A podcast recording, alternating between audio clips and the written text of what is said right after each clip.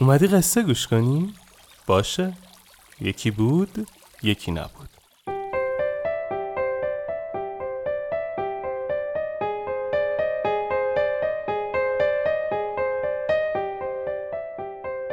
وقتتون بخیر. اینجا شیواناست من آرش کاویانی هستم و ما تو تیم پادکست راوی شیوانا رو می‌سازیم. اگه دوست دارید قصه زندگی واقعی آدمایی که یه چالش قصه زندگیشون رو شنیدنی تر کرده رو بشنوید پیشنهاد میدم پادکست دیگه ما به اسم راوی رو گوش کنید. مطمئنم خوشتون میاد. شیوانا رو من به کمک شنونده های راوی می‌سازم و تدوین این اپیزود با حمید صفیزاده عزیز بوده. اسپانسر این اپیزود چارای کامپیوتر. بریم که قصه رو شروع کنیم.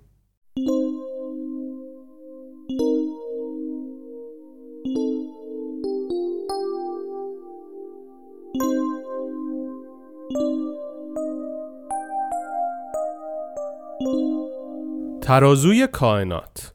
مردی بسیار ثروتمند که از نزدیکان امپراتور بود و در سرزمین مجاور ثروت کلانی داشت از محبت و عشقی که رعایا و نزدیکانش نسبت به شیوانا داشتند به شدت آزرده بود.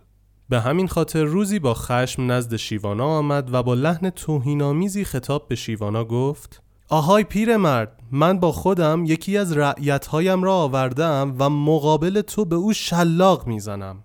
به من نشان بده تو چگونه آن را تلافی می‌کنی.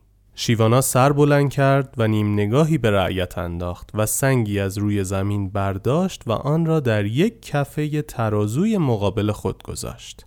کفه ترازو پایین رفت و کفه دیگر بالا آمد. مرد ثروتمند شلاقی محکم بر پای رعیت وارد ساخت.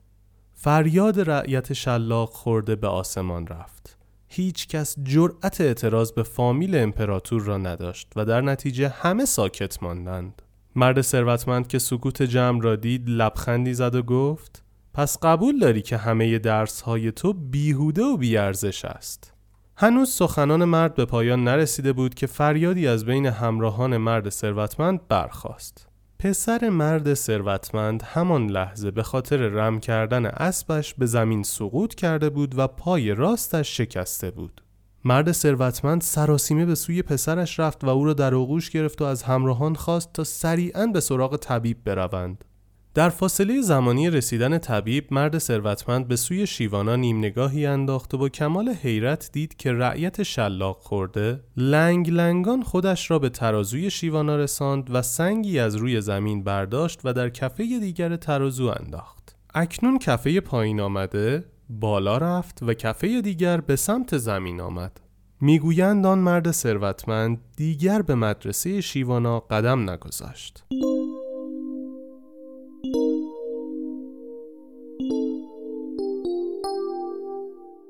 انتهای پادکست راوی که امیدوارم تا الان دیگه شنیده باشیدش من با خودم چند تا قرار می‌ذارم و اونجا اعلام می‌کنم. اما اینجا از شما می‌خوام برامون کامنت کنید که چه درسی از این قصه گرفتید و در نهایت چه قراری با خودتون گذاشتید. مثل همیشه. آخر قصه اینجاست. اما قصه آخرم این نیست.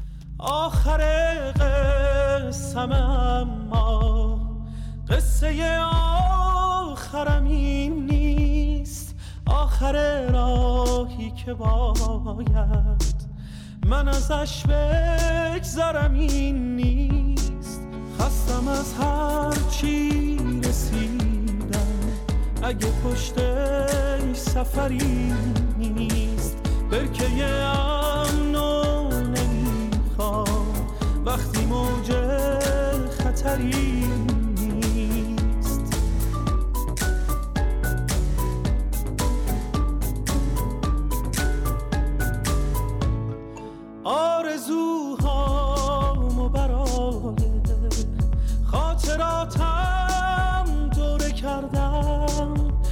کجای خاطر باید پی آرزوم بگردم. خستم از هر چی رسیدم. اگه پشتش سفری نیست برکه